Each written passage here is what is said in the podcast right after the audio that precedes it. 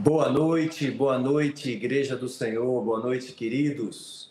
Mais uma terça-feira, mais uma vez estamos juntos para esse grande encontro que acontece da Igreja do Senhor. Muito obrigado por estar conosco ao vivo, aqueles que estão ao vivo conosco e os que vão acompanhar posteriormente.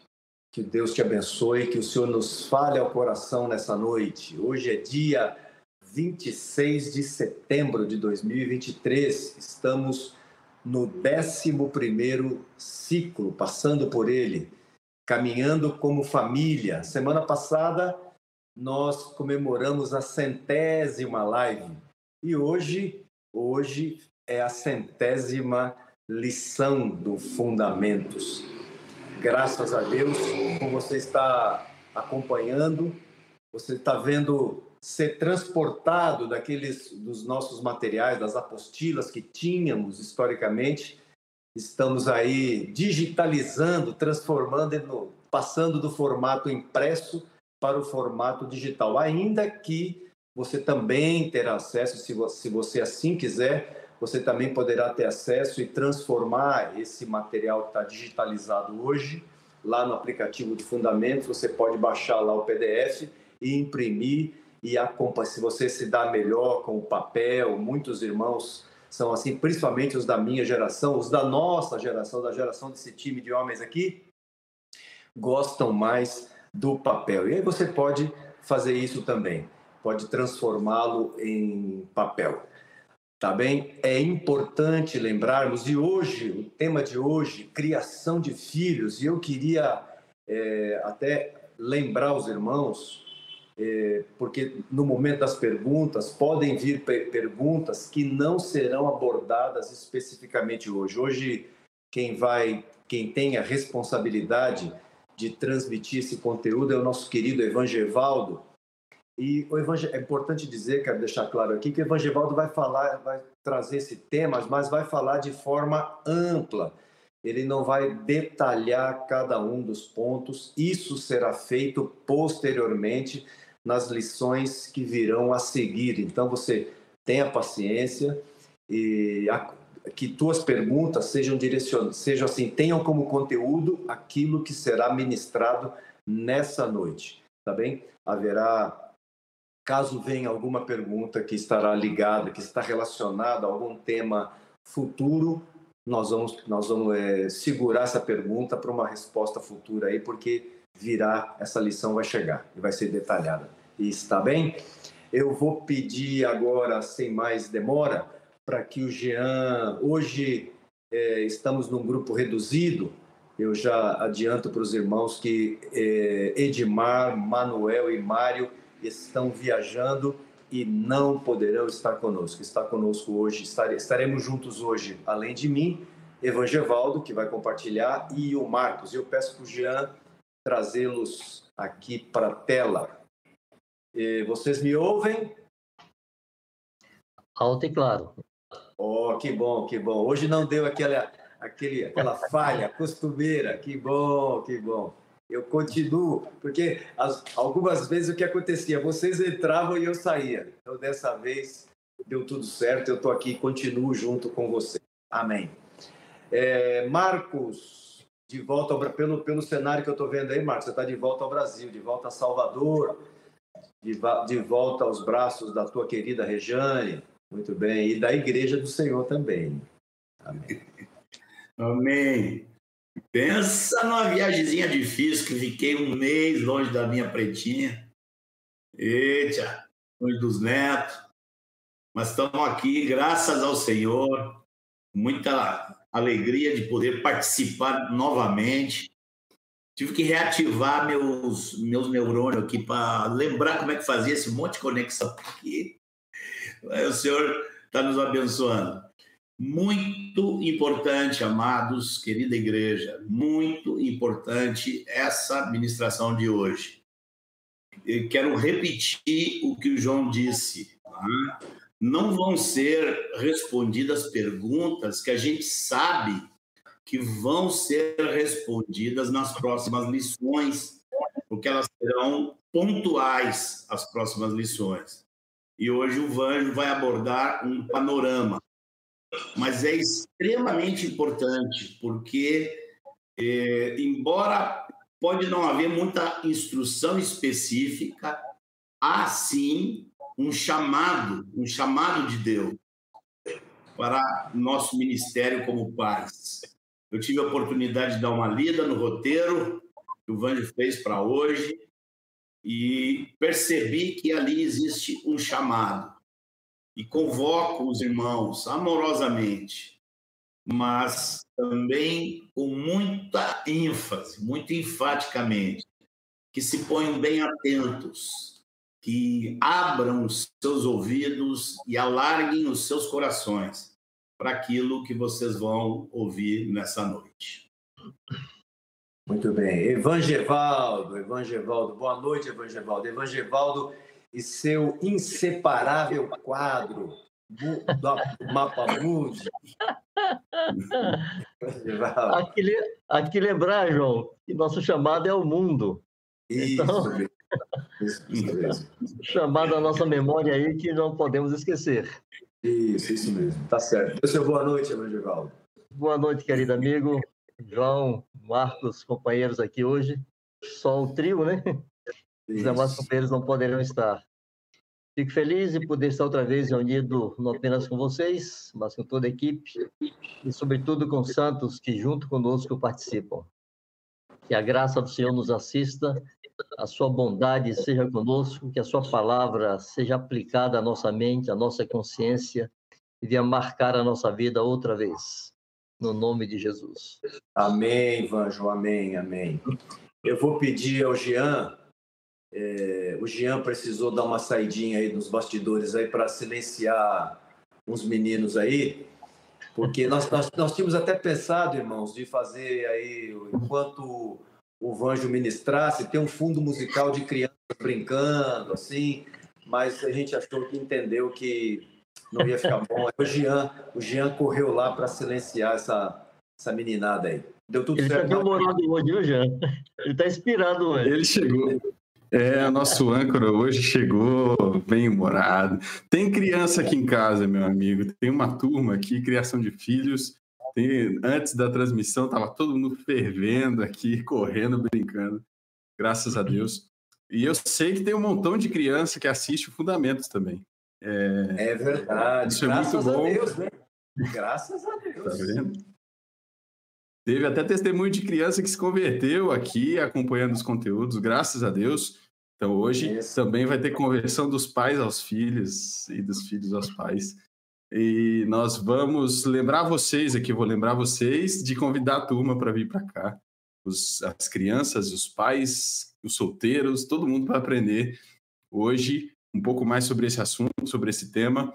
Usa os seus grupos do WhatsApp, usa também o seu Instagram, usa a plataforma que você tem mais afinidade para convidar os irmãos para vir para cá, para a gente participar dessa conversa. É muito importante quando vocês fazem isso, porque eu tenho certeza que o número de assistência aumenta aqui, de mais gente que vai poder aprender e relembrar coisas importantes sobre esse tema, criação de filhos. Usa o seu Instagram lá, faz um direct, marca o Fundamentos. Eu sei que o Vanjo domina todas essas tecnologias, então traz a turma para cá, convido todo mundo, vai ser muito bom. A gente está de olho no chat aqui para ver as participações, que o Senhor nos conduza nesse tempo. Obrigado, Jean, obrigado. Eu vou pedir para o Marcos, por favor... Ore pelo Vanjo, é um tema, como você mesmo lembrou, um tema importantíssimo, um tema fundamental para a vida da igreja. A igreja precisa ser instruída, relembrada sobre esse conteúdo. Por favor, ore pelo Vanjo, para que o Senhor dê a ele toda a graça. O mais importante, meus irmãos, ainda que o Marcos ficou ficamos sem o áudio do Marcos, mas temos a certeza e a tranquilidade e a paz de saber que o Senhor ouviu a oração. E você, meu irmão, vai ser, está debaixo da bênção do Senhor, esteja aí certo disso, que o Espírito Santo te conduzirá. no nome de Jesus. Amém. Amém. Amém. Graças a Deus. Boa noite, meus amados. Hoje comentaremos algo sobre criação de filhos. Quando se pensa em filhos, naturalmente se pensa em família. É importante entender que quem estabeleceu a família foi Deus. No mesmo dia que Deus instituiu o casamento e disse a Adão e Eva que deveriam se unir, se multiplicar, Deus estava ali também estabelecendo e instituindo a família.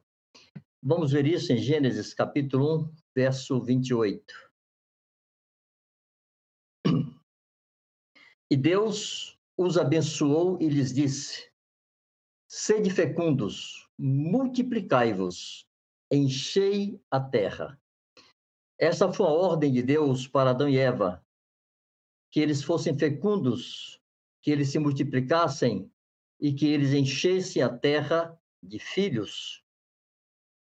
Então, se foi Deus quem estabeleceu, quem instituiu o casamento e quem instituiu a família, então é Deus quem tem a última palavra de como tanto o casamento quanto a família devem ser conduzidos por nós. Uma palavra em Romanos 3:4 que diz assim: seja Deus verdadeiro e todo homem mentiroso. Ou seja, qualquer conjunto de ideias, qualquer filosofia, qualquer pensamento que os homens possam trazer sobre qualquer assunto a respeito do qual Deus já se manifestou, e se isso que os homens dizem difere do que Deus diz, então seja Deus verdadeiro e todo homem mentiroso. Isto deve servir de maneira muito especial e específica nos dias atuais para a família, para o casamento, para a família, para a relação dos pais com os filhos. O que Deus pensa sobre isso? O que Deus fala sobre isso? O que Deus estabeleceu quanto a isto? No modelo original, irmãos, Deus estabeleceu um homem e uma mulher, estabelecendo assim um casamento, e por meio dessa união viriam os filhos. Os filhos, todos os filhos do mundo, deveriam ser fruto do amor comprometido entre o homem e a mulher, por meio de uma aliança inquebrantável, onde apenas a morte poderia separar, a morte de um dos cônjuges poderia separar ou quebrar essa aliança. Nesse projeto inicial de Deus, os filhos nasceriam em um ambiente seguro, harmonioso, onde houvesse honra, respeito, confiança, dignidade, presença paterna e materna. Então, quando nós olhamos para o mundo atual, em uma série de situações que vemos hoje, nós precisamos pensar como seria diferente o mundo e a sociedade atual se o padrão de Deus fosse mantido. Quantos dos dramas sociais que nós vivemos hoje não existiriam? Não haveria sexo livre e, portanto, não haveria pais e mães solteiros. Não haveria menores abandonados. Não se discutiria o assassinato de bebês no ventre de suas mães. Não se falaria em aborto, pois os filhos todos seriam sempre fruto da aliança e pacto entre o homem e a mulher. Não precisariam ser abortados, não seriam inconvenientes. Ao contrário, seriam sempre bem-vindos, serão sempre benditos, serão sempre abençoados, serão sempre queridos, não seriam estorvo. Quanta tragédia é fruto direto do afastamento do homem do projeto inicial de Deus para o homem e para a mulher. Contudo, irmãos, o fato da sociedade humana estar andando segundo o curso deste mundo, segundo o príncipe da potestade do ar, do espírito que hoje atua nos filhos da desobediência, e nunca podemos esquecer disto. Esse mundo tem um príncipe, e esse príncipe determina o ritmo deste mundo, o curso deste mundo. E a igreja precisa entender que nós estamos nadando em sentido contrário, andando em sentido contrário deste curso. Então, mesmo que o mundo esteja andando assim, isso não pode impedir que a igreja caminhe na luz do conselho de Deus, vivendo de acordo com as boas obras que Deus preparou de antemão para que andássemos nelas. Vocês podem conferir isso em Efésios 2, de 1 a 10. A palavra do Senhor afirma que os filhos são herança de Deus. Salmos 127, 3.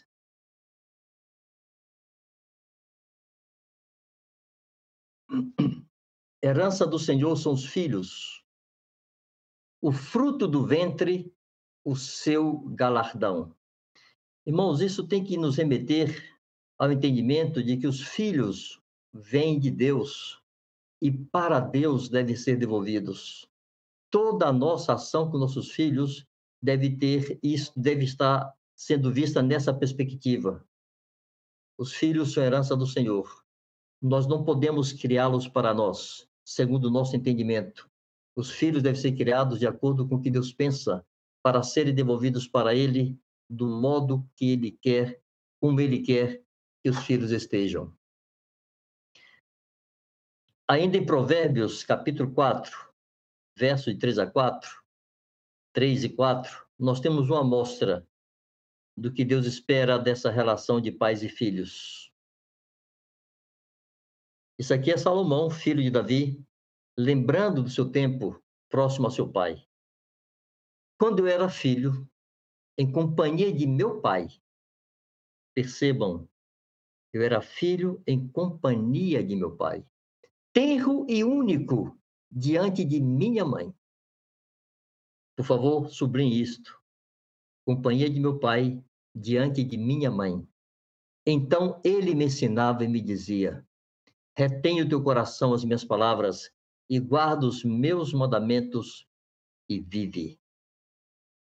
Irmãos, nós quisemos destacar esse texto porque fala dessa proximidade dos pais com seus filhos, da necessidade dos pais estarem perto dos seus filhos.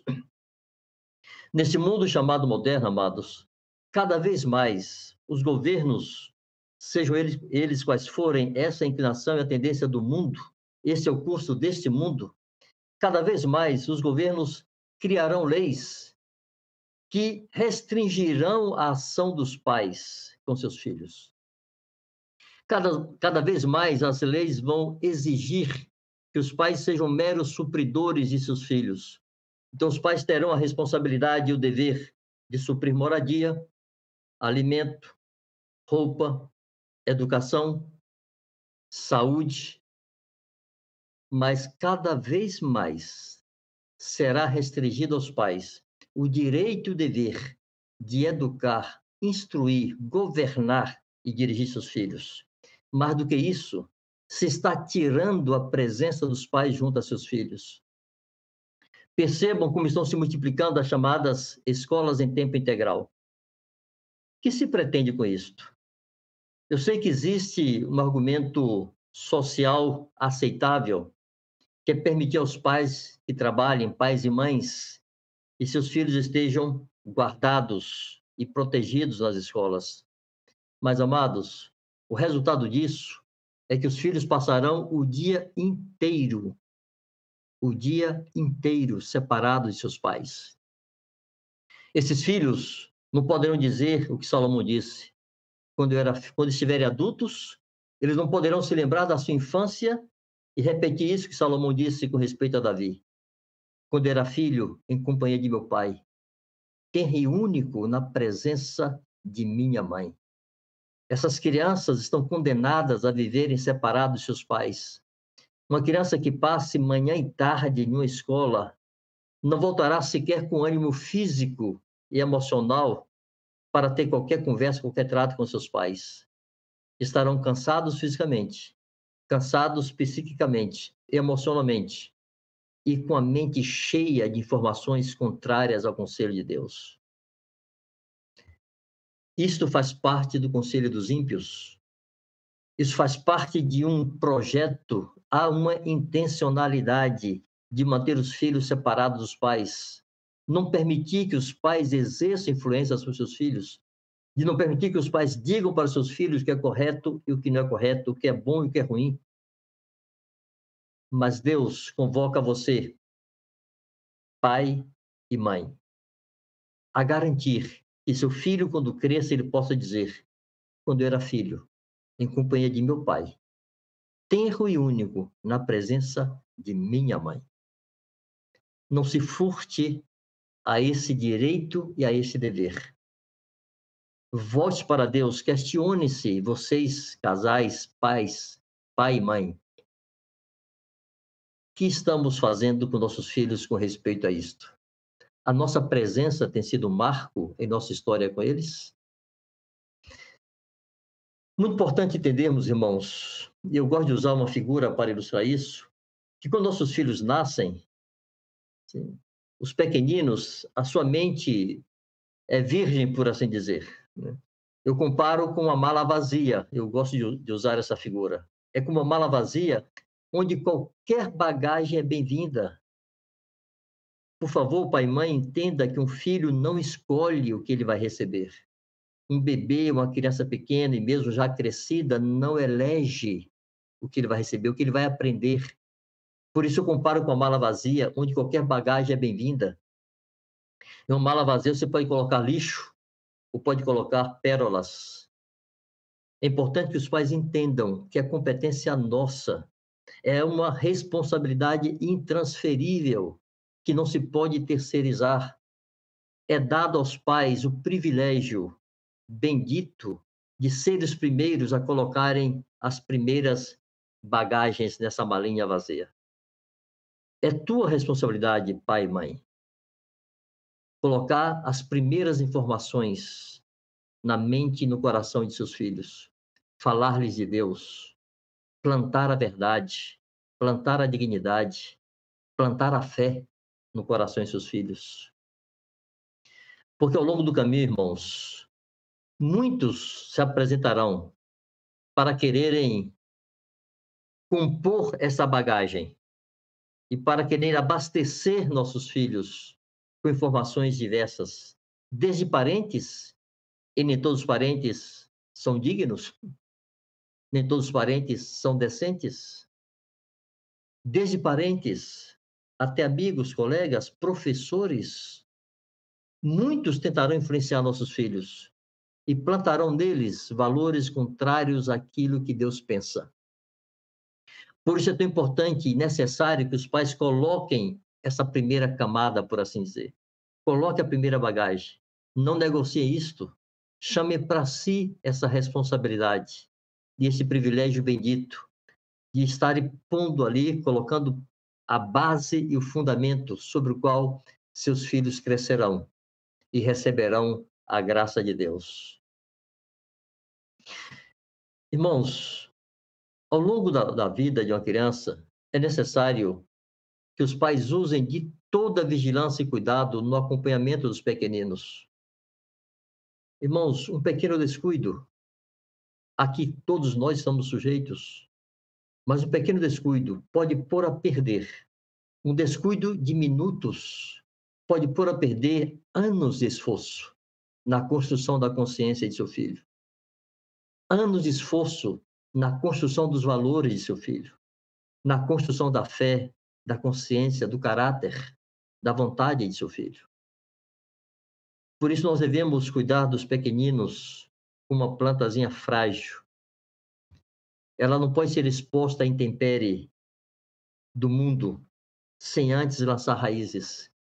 E essas raízes devem ser lançadas sob os olhos dos pais. Que nós pais, agora eu avô, mas apelo aos pais que não negligenciem isto, que não vacilem com isto, que sejam extremamente vigilantes e cuidadosos para garantir que seus filhos não receberão uma influência que pode pôr a perder tudo aquilo que ao longo de anos vocês se esforçaram para plantar na mente, no coração e na consciência deles. Em Provérbios 14:26, é uma palavra que nos traz segurança e confiança. Porque está escrito assim: no temor do Senhor tem um homem forte amparo, e isso é refúgio para os seus filhos. Irmãos, Deus quer que vocês se voltem para Ele nessa confiança. Deus se interessa por nossos filhos. Deus se envolve, Deus participa. E quando tememos a Deus, Ele é um refúgio para nossos filhos. O nosso temor a Deus garante que o Senhor seja refúgio para eles. O nosso temor a Deus é um amparo para os nossos filhos. Por isso, você, pai e mãe, tema a Deus por sua vida e pela vida deles. Desenvolva aquela atitude que Jesus desenvolveu com respeito aos seus discípulos, quando disse: em favor deles me santifico. Santifique-se em favor de seus filhos. Separe-se para Deus a favor de seus filhos. Sejam santos por causa de seus filhos. Temam a Deus por causa de seus filhos, por causa do Senhor e por causa dos seus filhos. É uma prática comum no meio da igreja consagrar os filhos a Deus quando eles nascem. Acho que todos já tiveram oportunidade de presenciarem isto, e quase todos nós fizemos isto, né? Aqueles cujos filhos nasceram no meio da igreja, em um dia do encontro da igreja, levar nossos filhos e apresentá-los a Deus e consagrá-los a Deus e orarmos por eles junto com a igreja. Irmãos, que não seja apenas naquele dia, que a consagração de nossos filhos a Deus seja algo cotidiano, que sejamos diariamente apresentando-os a Deus, lembrando-lhes diante de Deus, fazendo menção de seus nomes diante de Deus, abençoando-os, profetizando sobre eles, orando com eles e orando por eles na ausência deles. Jó é um exemplo muito inspirador para isto. Quando lemos lá no primeiro capítulo do livro de Jó, nos versos 4 e 5, Jó tinha 10 filhos, né? E 3 filhas, e esses filhos se reuniam e eles faziam festas com regularidade, convidavam suas irmãs para participarem com eles, e Jó pensava em seu coração: talvez meus filhos tenham pecado contra Deus, e em seus corações blasfemado contra Ele. Então Jó se levantava de madrugada e oferecia holocaustos a Deus em favor de seus filhos.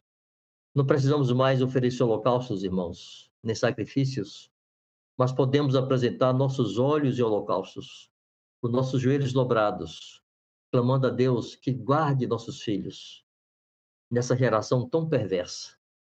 Que em nossos filhos, em suas vidas, se cumpra o que Paulo fala aos Filipenses: sejam como luzeiros do mundo no meio da geração pervertida e corrupta.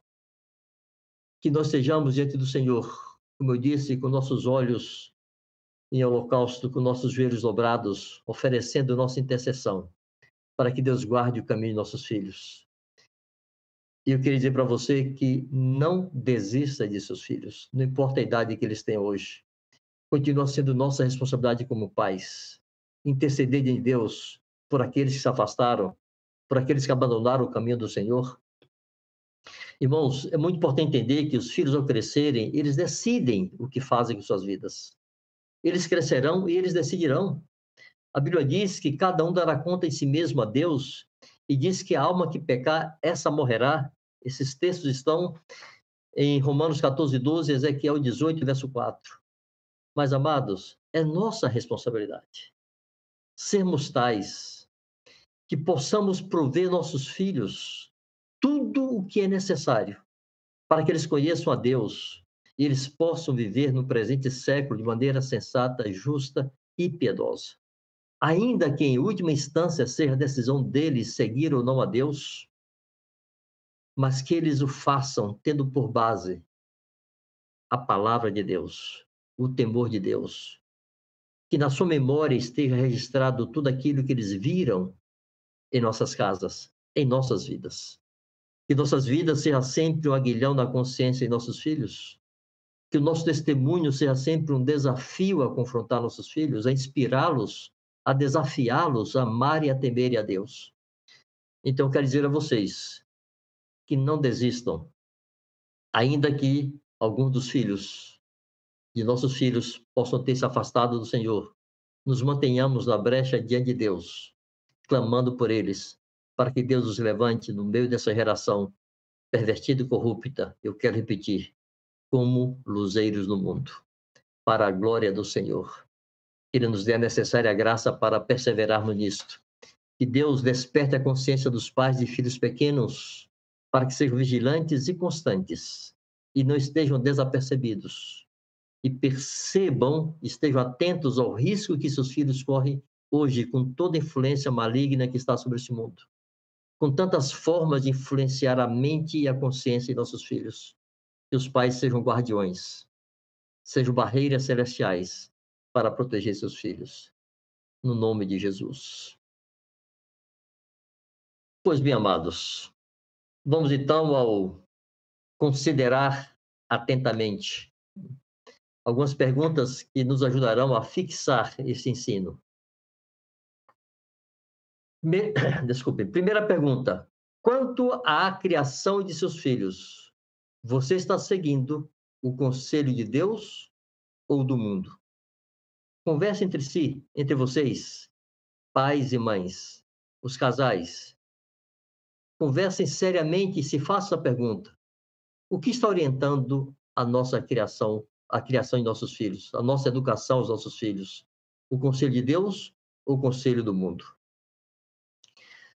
Segunda pergunta: qual tem sido a sua fonte de consulta para criar e educar seus filhos? A palavra de Deus ou influenciadores digitais? Está virando moda, irmãos. Há influenciador digital para tudo neste mundo, inclusive sobre criação de filhos. E muitos deles são pessoas que você não conhece. Então, confira se tudo que você ouve, se tudo que você vê está de acordo com a palavra de Deus. E se lembre, seja Deus verdadeiro, todo homem mentiroso. Terceira pergunta. Como seria o mundo e a sociedade se o padrão de Deus para a criação dos filhos fosse mantido? Isso se cumpra na criação de nossos próprios filhos. Nossos filhos não façam parte dessa estatística louca que hoje caracteriza o mundo, com tantas tragédias e tantos dramas. Nossos filhos façam parte da solução e não do problema do mundo. Quarta pergunta. Por que devemos usar de toda vigilância e cuidado no acompanhamento dos pequeninos? Lembrar que um pequeno vacilo pode ser trágico. Toda vigilância e todo cuidado. Quinta pergunta. No que se resume a responsabilidade dos pais? Graças a Deus. Amigos queridos, voltemos. Amém. Amém. Graças a Deus, anjo. Graças a Deus. Palavra de Deus. Enquanto você falava, eu me lembrei do Salmo 78, versículo 2 e 3, que diz: o que ouvimos e aprendemos, o que nos contaram nossos pais, nós não o encobriremos aos nossos filhos. Contaremos às vindouras gerações. Aleluia. As dores do Senhor e o seu poder e as maravilhas que fez. Era missão, de fato, dos pais, né? Era responsabilidade, como o Vanjo deixou claro aqui, responsabilidade absoluta e intransferível dos pais. Eles já tinham recebido de seus pais e era a responsabilidade deles transmitir a seus filhos. A educação, a instrução na palavra era a tarefa fundamental dos pais, né? Deus não aceitava a terceirização dessa tarefa. Eu creio que hoje o Senhor nos falou muito ao coração e, olha, aguarde, porque as próximas lives nós queremos, iremos nos aprofundar nesse tema e o Senhor vai nos falar, vai continuar nos falando muito ao coração. Marcos. Ô, João, pode falar. Por favor, é só porque eu quero dar continuidade ao texto que você leu, João, Sim. Porque na sequência há um motivo para isso. E isso é muito interessante. Faça isso, Major. Ótimo. Você leu aqui o verso 4, que fala, e as maravilhas se fez. Sim. Versos 5 e 6 diz assim, 5, 6 e 7. Ele estabeleceu um testemunho em Jacó e instituiu uma lei em Israel e ordenou a nossos pais que os transmitissem a seus filhos. É a ordem de Deus que se transmite aos filhos o que ele instituiu e o que ele ordenou, o testemunho dele e a lei que ele estabeleceu. Aí deu um motivo, a fim de que a nova geração os conhecesse. Filhos que ainda hão de nascer se levantassem e, por sua vez, os referissem aos seus descendentes, para que pusessem em Deus a sua confiança. E aqui vem o desfecho. Para que pusessem em Deus a sua confiança e não se esquecessem dos filhos de Deus, mas lhe observassem os mandamentos. Graças a Deus, que seja assim. Amém. Amém. Marcos, antes do Marcos fazer as observações dele, lembrar que hoje aqui ficou muito claro assim, o Vanjo enfatizou de forma muito graciosa que a responsabilidade de educar é função da família, dos pais, e ela foi ordenada por Deus.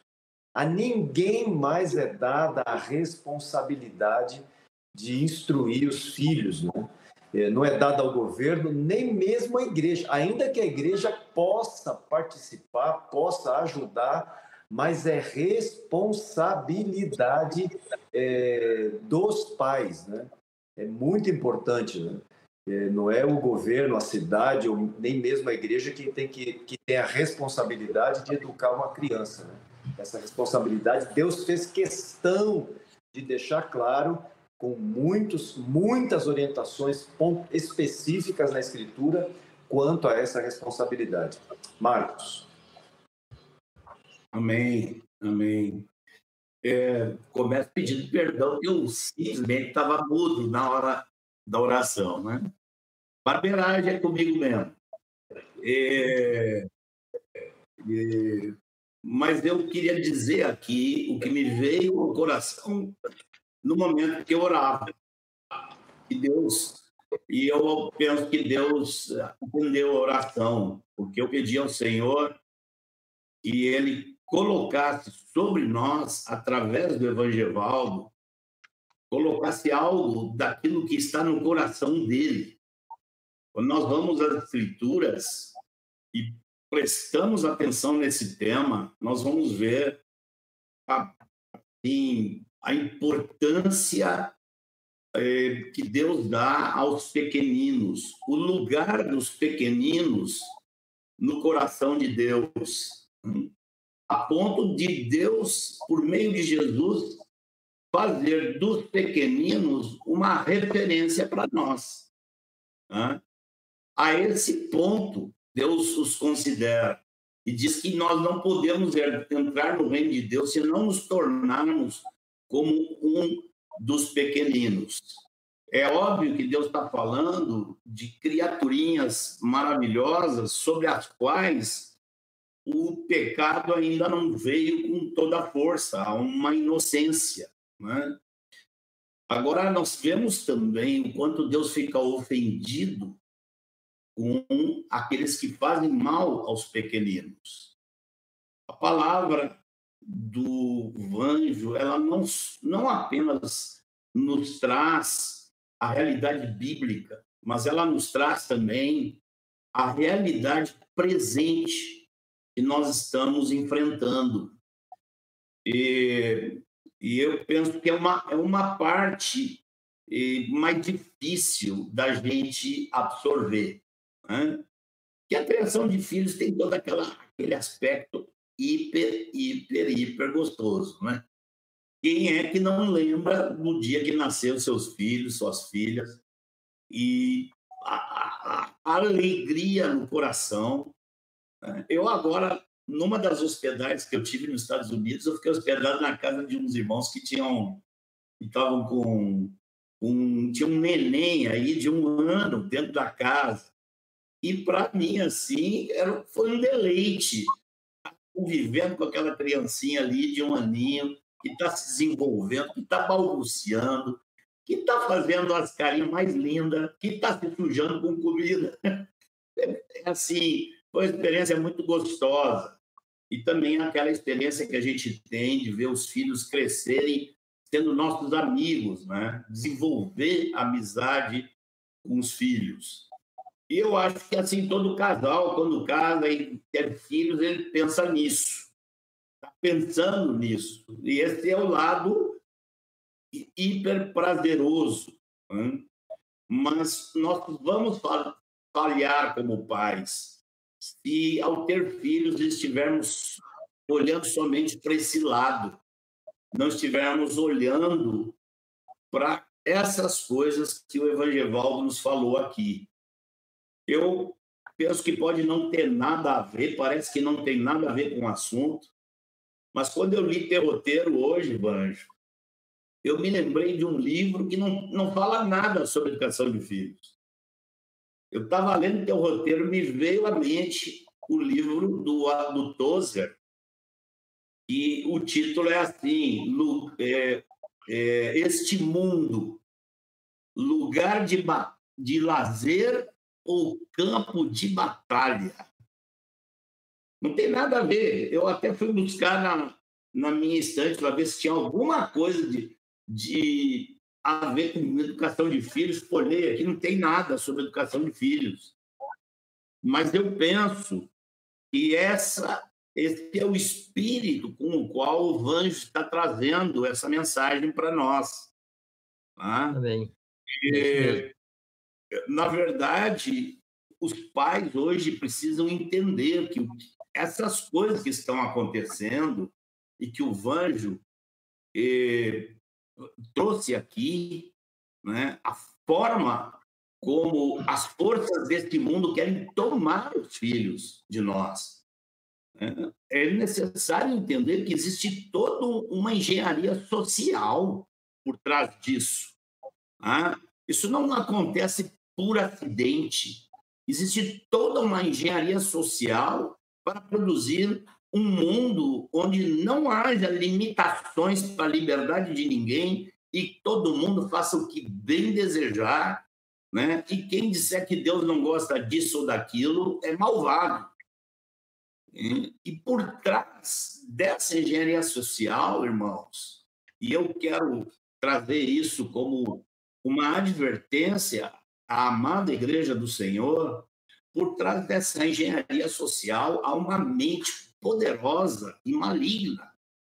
Esse mundo jaz no maligno e há uma mente cheia de maquinações que luta contra Deus desde antes de Adão ser criado.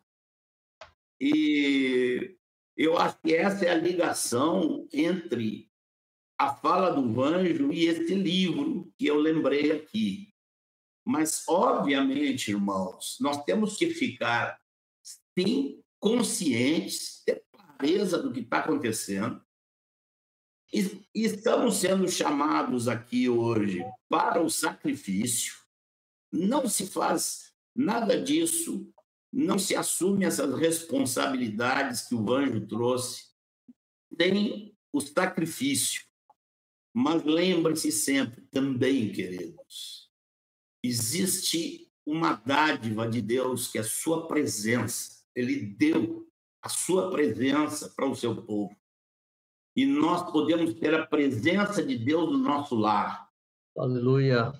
Essa presença de Deus, somada à palavra de Deus, somada ao nosso zelo por ter amizade com nossos filhos, isso tudo tem poder para vencer o mundo.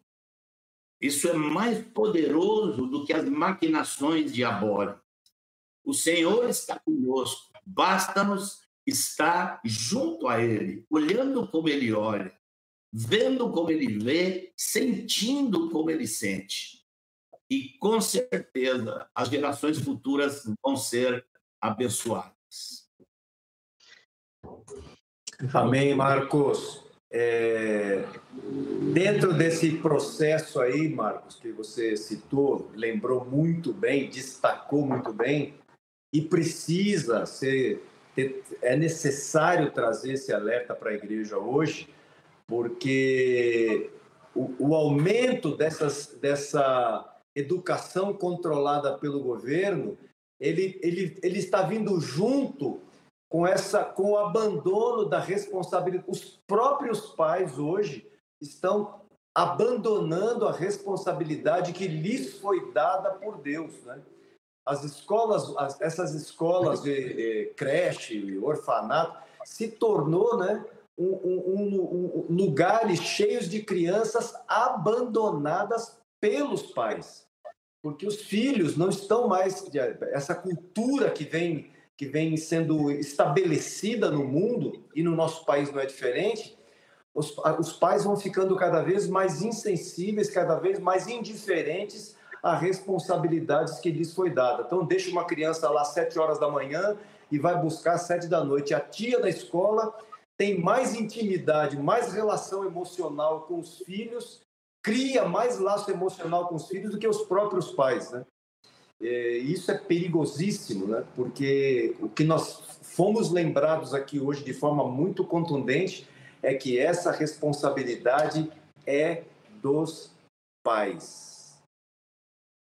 Amém? João, caberia mais algum comentário aqui antes de entrarmos nas perguntas? Sim, depois eu queria só fazer mais uma observaçãozinha também, lembrar algo também. Posso fazer agora? Aí você em seguida. Falando, porque assim, hoje tem escolas, né, faculdades para formar professores, para formar os tais especialistas em educação, especialistas em infância, especialistas. Meu irmão, a graça de Deus é sobre você, pais. É incrível, né? Que Deus criou um grupo de sacerdotes e levitas, e alguns deles até tinham a responsabilidade de instruir aos pais. Mas Deus não deu a eles a responsabilidade de instruir os filhos. Os filhos do povo de Deus. Eles tinham responsabilidade com os seus próprios filhos. Mas os filhos, os demais filhos do povo, era a responsabilidade dos pais. Os sacerdotes e levitas tinham responsabilidades quanto ao templo, mas não tinham responsabilidade quanto a instruir os filhos. Por quê? Porque Deus delegou, estabeleceu, definiu, quis que fosse assim, que essa responsabilidade ficasse nas mãos dos pais. E que das mãos dos pais não saísse. Diga, Vanjo. Muito bem. Eu só queria enfatizar a importância da participação da mãe, da presença materna nesse processo todo. Nós sabemos que há distintas situações sociais, familiares, há uma série de circunstâncias que dificultam isso, mas sei também que há muitos casais que as mães terminam saindo para trabalhar por opção de ter um melhor padrão de vida, de melhorar o orçamento. E a Bíblia não proíbe que a mulher trabalhe fora, mas faz recomendações muito interessantes. Eu gosto de destacar dois textos do Velho Testamento que não estão falando necessariamente da educação de filhos, da criação de filhos, não está instruindo sobre isso, são mais declarações de uma realidade, de como Deus espera que seja. Então, está no Salmo 128. No verso 3, diz assim: tua esposa, no interior de tua casa, será como videira frutífera, teus filhos como rebentos de oliveira à roda da tua casa. Uma das lembranças mais preciosas de minha infância é estar à roda da mesa com meus pais. Eu cresci assim. Eu sei que a pressão social, financeira, os apelos do mundo, porque assim, irmãos, conveniências estão sendo impostas como necessidades. É importante que os pais separem o que é uma conveniência e o que é uma necessidade. Quando os pais entendem que é necessário determinada coisa e tem que adquiri-la, então termina que muitas mães saem de casa e terminam sendo pai e mãe para trabalhar. E os filhos ficam entregues. Eu sei que há casos onde isso é absolutamente inevitável, mas há muitíssimos casos, muitíssimos, em que as mães saem porque preferem, porque querem engordar o orçamento. E foge este padrão que Deus conclama aqui. Tua esposa, no interior da tua casa, será como videira frutífera e teus filhos como rebentos de oliveira ao redor da tua mesa. Um outro texto está em Miqueias, capítulo 2, verso 9. Aqui já é uma denúncia que o profeta está fazendo. O contexto histórico aqui é que os governantes da nação de Israel à época, né, os reis, eles financiavam a agricultura de famílias pobres. E essas famílias penhoravam suas casas. E quando, por qualquer circunstância, não podiam pagar, então eram expulsos de suas casas. E o profeta está denunciando essa injustiça social. Só para lembrar que muitas vezes cabe à igreja, sim, denunciar injustiças e maus feitos de seus governantes. E o profeta Miqueias aqui denuncia e diz assim: lançais fora as mulheres de meu povo do seu lar querido. Nossa expressão fala tão forte. Para quantas mulheres o seu lar já não é um lugar querido? E o profeta se refere a isso como uma coisa natural. Lançai fora as mulheres do meu povo do seu lar querido. Como se fosse natural que o lar fosse um ambiente querido, desejado pelas mulheres, pelas esposas, pelas mães. E depois acrescenta: dos filhinhos delas tirais a minha glória para sempre.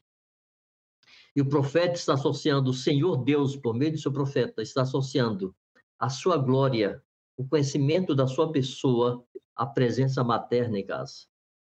Então, que os filhos, que as mães pensem, discutam com seus maridos, que os casais, os pais discutam isso com seriedade. É absolutamente necessário que eu saia de casa para trabalhar? Vale a pena? O que estaremos ganhando e o que estaremos perdendo? Qual o valor acrescentado à nossa casa, ao nosso lar, à nossa família? E quais valores estaremos perdendo ou correndo o risco de perder pela simples ausência da mãe em casa? Amém, amém. Muito bem lembrado esse texto de Miqueias, mãe. Você quer dizer mais alguma coisa, Marcos? Antes da gente... A gente pode ir para as perguntas? Não, eu só fico... Eu leio aqui algumas perguntas, fico meio na dúvida de quais das perguntas que aparecem aqui que vão ser respondidas nas próximas lives, ou qual a gente tem que cuidar para responder hoje, porque provavelmente não vão ser respondidas. Eu vou tomar aqui, Marcos.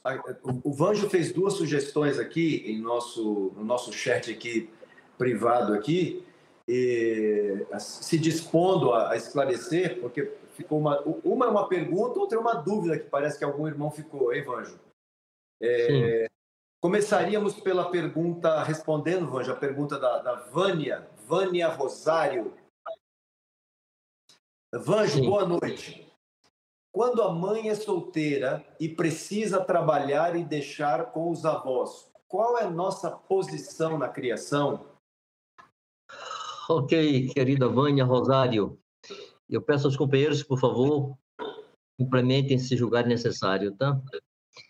Eu falei há pouco, Vânia, que há muitas situações sociais difíceis de serem administradas e que nós entendemos e sabemos que, em muitos casos, os pais ou a mãe, no caso de uma mãe solteira, e há casos de pais solteiros, que precisam, simplesmente precisam trabalhar, porque não tem quem supra as despesas da sua casa. Em casos como este, ter avós ou alguém confiável que esteja com seu filho pode ser uma imposição circunstancial que não se possa substituir, não tenha como... Não tem alternativa. Nós aceitamos isto. O que é que nós te acrescentaríamos, Vânia? Primeiro, que o teu tempo ao voltar do trabalho, diariamente e aos finais de semana, ou quando você tem a maior folga, que você privilegie o filho, o teu relacionamento com ele. que você seja o mais presente possível na vida dele. Que você interceda e ore intensamente com seu filho diariamente. E que você busque ajuda competente, irmãos confiáveis, maduros, que possam participar e cooperar com isso. E você possa valorizar o mais possível momentos do teu filho em ambientes da igreja que sejam salutares, sejam saudáveis, e que possam cooperar contigo nesse teu esforço. Que o Senhor te dê a necessária graça, sabedoria e discernimento para lidar, inclusive, com os avós, né? Que imagino sejam teus pais, os avós de teu filho, para que consiga harmonizar esse relacionamento, porque é possível, e os valores dos avós nem sempre confiram com os valores dos pais. Eu te recomendaria, por último, Vânia, que você busque conselho mais diretivo e objetivo com quem conhece a tua realidade, né?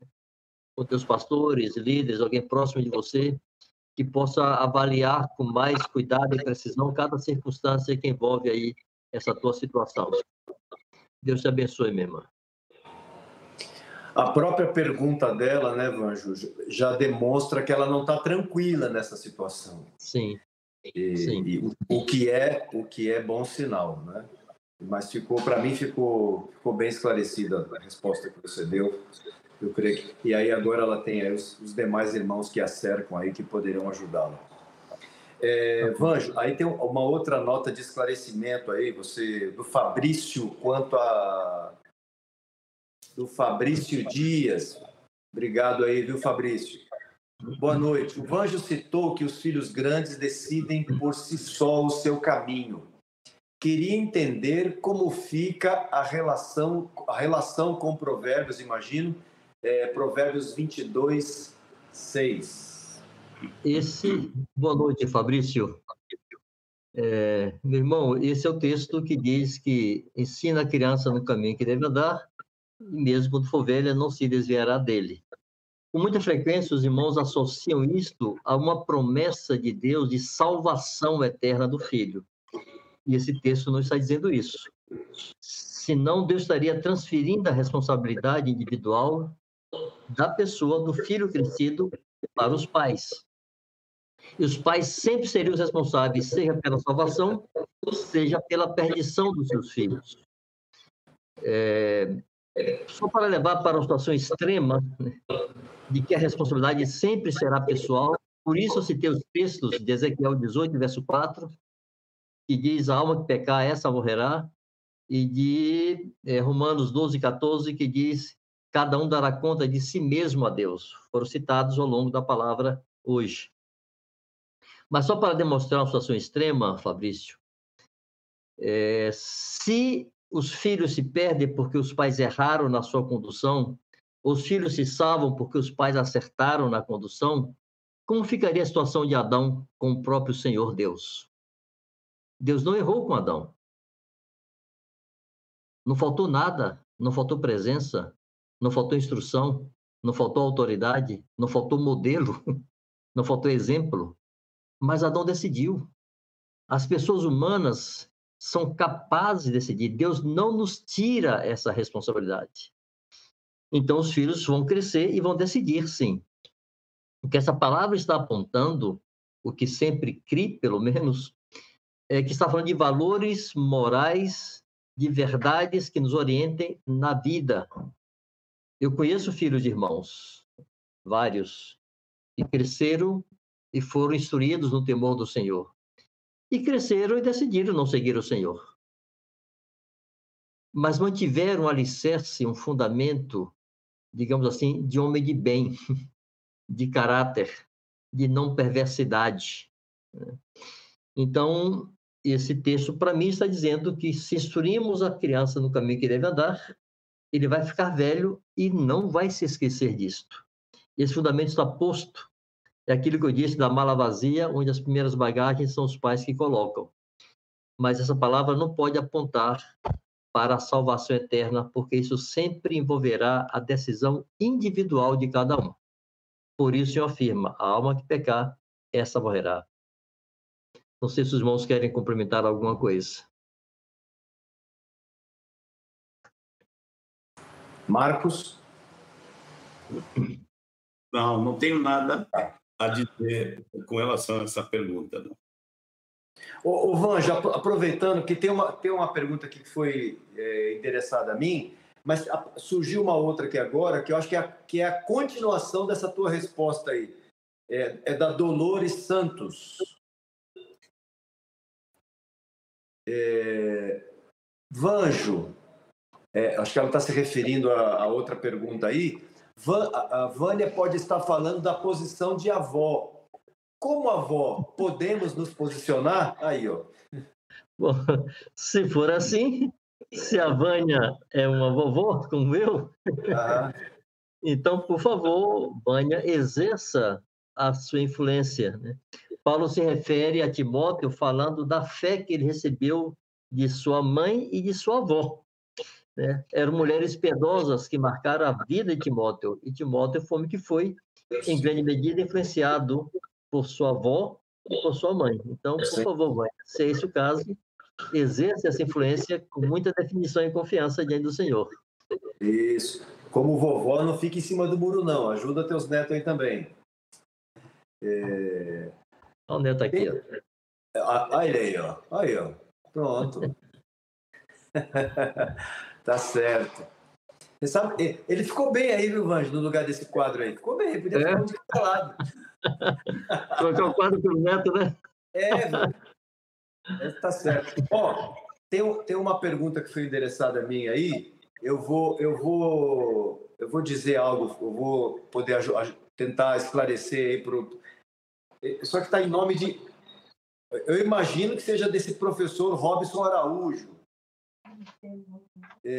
Boa noite, João. Como ficam as escolas rabínicas, o estudo sistemático da Torá até os 6 anos e da Taná até os 10, e a formação dos discípulos na época de Cristo? Ficam como sempre estiveram, dando contribuição, mas nós estamos falando aqui de responsabilidade. Como eu disse há pouco aqui, a igreja tem uma participação na formação de nossos filhos. Nós mesmos aqui e tantos outros companheiros nossos, como pastores pelo Brasil afora e pelo mundo, nós temos uma participação na formação das crianças que estão aí na igreja sobre nossa responsabilidade? É claro que sim, mas nós estamos falando de responsabilidade. A quem Deus entregou a responsabilidade. Outros ajudaram? Com certeza. A prova disso é essas citações que você fez aí. Mas o que o Vanjo está falando aqui hoje, ressaltando, é a questão da responsabilidade dos pais. Queridos, querem agregar mais algo aí sobre essa resposta ou tá bom? Para mim está perfeita, João. Acho que está bom. Mais alguma pergunta? Eu chego nessa aqui, viu? Olha aí. Mas e todos eles, Vange, são mais bonitos que o quadro, cara. Embeleza o quadro. Fica bom demais, rapaz. Tô gostando desse desfile de criança aí. E hoje é muito próprio, hein? Muito bom, muito bom. Alguma pergunta a mais aqui, queridos, que vocês queriam destacar, lembrar? Há uma pergunta aqui de Meire J. Dias. Não sei se seria para agora ou para alguma outra live, mas... Mary. Irmãos, vocês já acham que devemos obrigar... Foi essa, eu pensei que essa pergunta... Ficaria para... É verdade. Ô, Mary, tenha paciência aí, viu, Mary? Vai chegar... Eu espero que seja assim. Isso, pronto. Viu, Mary? Eu espero que seja assim que se pronuncie teu nome, viu? Vai chegar, vai ter um momento aí onde o Sérgio, nosso querido Sérgio, vai trazer orientação à igreja sobre esse importante tema, sobre essa importante fase da vida na formação de uma criança. Tenha paciência aí que a resposta virá. Amém, queridos? É por aí? Mais algum? Eu teria um comentário a mais, João. Diga. É uma pergunta, seria um comentário. Eu tenho falado muito aos pais de filhos pequenos tem uma diferença entre inocência e pureza. Nossos filhos, em algum momento, vão perder a inocência. Eu considero que inocência é o desconhecimento do mal. Então, vai chegar um momento que eles terão conhecimento do mal e, obrigatoriamente, perderão a inocência. Não pode ter jovens e adultos inocentes, né? Não é próprio. Mas eles não precisam perder a pureza. Porque, assim como inocência é o desconhecimento do mal, pureza é o afastamento do mal. E o esforço dos pais deve ser em garantir que seus filhos, mesmo depois que percam a inocência, não percam a pureza. Nosso esforço deve ser em, o mais possível, ajudá-los a se afastarem do mal e se manterem puros, separados para Deus. Então, o Senhor nos dê a necessária graça, e aqui de novo eu reafirmo o que disse antes, a importância do cuidado, da vigilância seguida, porque um descuido pequenino, uma fração de tempo pequena, pode pôr a perder todo o esforço de anos para garantir a pureza e a santificação de nossos filhos. Somos de graça, roguemos ao Senhor, não somos suficientes, somos necessitados da graça e da misericórdia de Deus disso. E que Ele produza fé no coração dos nossos filhos. Fé é Deus quem produz. Nós podemos ser dutos, né, canais de Deus, mas é Ele que vai produzir fé. Então, sigamos orando para que Ele faça isso no coração de cada um dos filhos, pequenos ou adultos. Amém, amém. É isso mesmo, meu amigo, é isso mesmo. Chamamos o Jean. Você quer fazer alguma consideração mais, Marcos? Eu queria fazer uma observação rápida, fazendo ligação entre esse assunto e assunto já tratado aqui entre nós, é o assunto de a igreja na casa, o trabalho na igreja através das juntas e ligamentos. Lembrando aos irmãos que a relação pais e filhos é uma relação de juntas e ligamentos. Nós costumamos, inclusive, chamar de juntas naturais, né? E a sugestão é sempre aos líderes, né, que estejam trabalhando em cima do que acontece durante a semana. O foco da reunião não seja a reunião, mas o que aconteceu e o que vai acontecer fora da reunião. E entraria nisso, conversar na igreja, na casa, animar os pais a abrirem suas dificuldades ou a darem testemunho das coisas que Deus está fazendo, né? E que haja na igreja, na casa, haja um compartilhar sobre esse assunto, porque faz parte do ministério de todos os santos, esse ministério das juntas naturais, cuidando zelosamente de seus filhos queridos. Amém, amém. Eu vou chamar o nosso amigo Jean para as considerações dele. Ô, João, me permita só dar uma palavra aqui para Dejanara Nascimento, às 21h41. É só recomendação? Sim. Eu não sei, Dejanara, onde você reúne, que cidade, etc., mas eu recomendaria que você buscasse conselho mais objetivo com quem participa em tua realidade. Às vezes, para nós, é difícil dar um conselho genérico em situações tão específicas e difíceis como a tua. Não queremos correr o risco, não queremos ser inconsequentes, trazer uma palavra que não se aplique à tua realidade. Então, te pedimos que, por favor, procure teus pastores, alguém próximo de você, ou até podemos tentar depor um contato por e-mail, acessando aí o e-mail do Fundamentos, e tentar algum tipo de diálogo. Tá bom? Deus te abençoe, minha irmã. Está aí na tela o contato para poder enviar a tua pergunta, a tua dúvida aí, viu, Dejanara? É isso aí. Jean. Pois bem, fomos todos abençoados aqui com essa palavra, as perguntas, e eu preciso te convidar para conferir se você curtiu já o vídeo e se você está inscrito aqui no Fundamentos. Lembrar você que tudo que nós produzimos aqui tem várias maneiras de você consumir o conteúdo do Fundamentos. Além do YouTube aqui, tem o aplicativo do Fundamentos que você pode baixar no seu celular e lá dentro tem várias... o menu de opções para você aproveitar o conteúdo é grande. Tem as plataformas de áudio que você pode ouvir, né? Obviamente, quando estiver fazendo alguma coisa, tanto a transmissão completa como o vídeo menor, né, que é da palavra principal, também você pode aproveitar o conteúdo que sai no Instagram. Nós fazemos alguns cortes de frases específicas, relembrando você dos temas mais importantes aqui da transmissão. Você também pode aproveitar o conteúdo do Fundamentos lá no Instagram. Vou te convidar também para participar conosco da cesta que mantém o Fundamentos no ar. Você sabe que todo o conteúdo que chega na sua mão aí vai inteiramente de graça, né? Então, tem um PDF também que você pode aproveitar. Tem gente que gosta do texto, como o João lembrou no começo, do arquivo impresso, né? Eu sei que tem muita gente que imprime os PDFs para acompanhar na leitura. E eu vou te lembrar que isso tudo chega na sua mão. Não há nada que a gente produz aqui no Fundamentos que seja necessário pagar para ter acesso.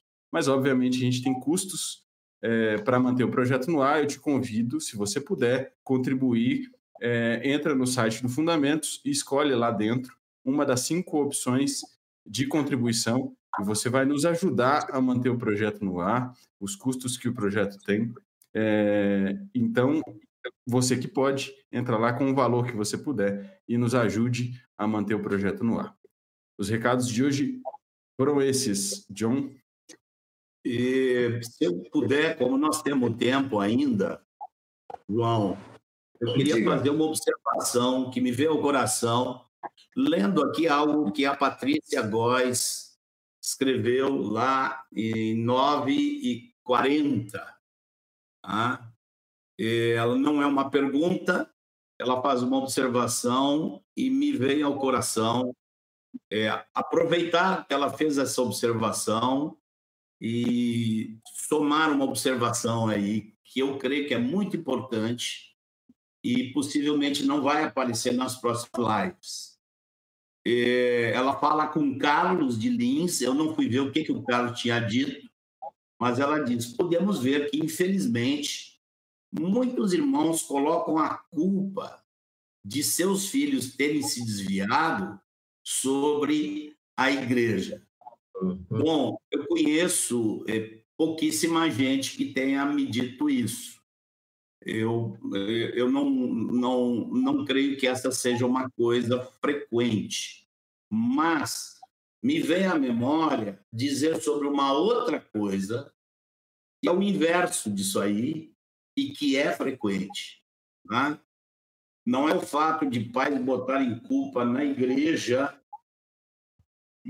mas são pais que afastam seus filhos de Deus porque falam mal da igreja. Se você quer... uma coisa fortíssima para mandar teus filhos direto para a mão do diabo, comece a falar mal da igreja, mal dos irmãos, você dificilmente vai conseguir levar uma criança dessas a uma vida saudável de fé. E eu já vi muito disso, isso eu vi. E, obviamente, eu acho que são esses pais que depois botam a culpa na igreja. E você não vai encontrar um ambiente de igreja perfeito, nunca. Não existe. Mas, assim, costume que alguns pais têm de deixar seu coração se encher de rancor com a igreja por causa de problemas que existam dentro da igreja.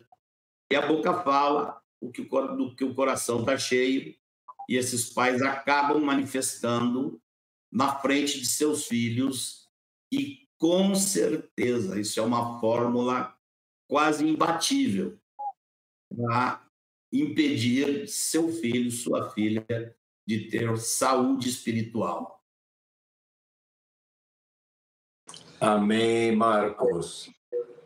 Você queria dizer alguma coisa, Vanjo? Não, apenas dizer que foi muito boa observação. Isso. Eu ia dizer o mesmo. Eu ia dizer assim, você pode... Dá para você imaginar agora, depois desse conteúdo de hoje, o que vem pela frente. É, muita palavra de Deus, muita instrução preciosa vinda da palavra de Deus para nós, para todos nós que somos pais, e alguns são avós também. Até avós fizeram perguntas aqui hoje e tiveram que receber orientação. Então, vem muito conteúdo precioso, palavra de Deus pela frente aí. Então, nós queremos convidar você a não perder essas próximas lições, essas próximas lives. E como eu fazendo aqui o papel do Jean, chama, conclame os irmãos, fale com os irmãos, com os casais, com as famílias da igreja, para acompanharem as próximas lives, porque será conteúdo e orientações indispensáveis para todos nós. Amém? E ficamos por aqui hoje. Um grande beijo a todos. E que o Senhor os abençoe, os guarde. E não se esqueçam, essa lição, assim como as anteriores, estão gravadas aí.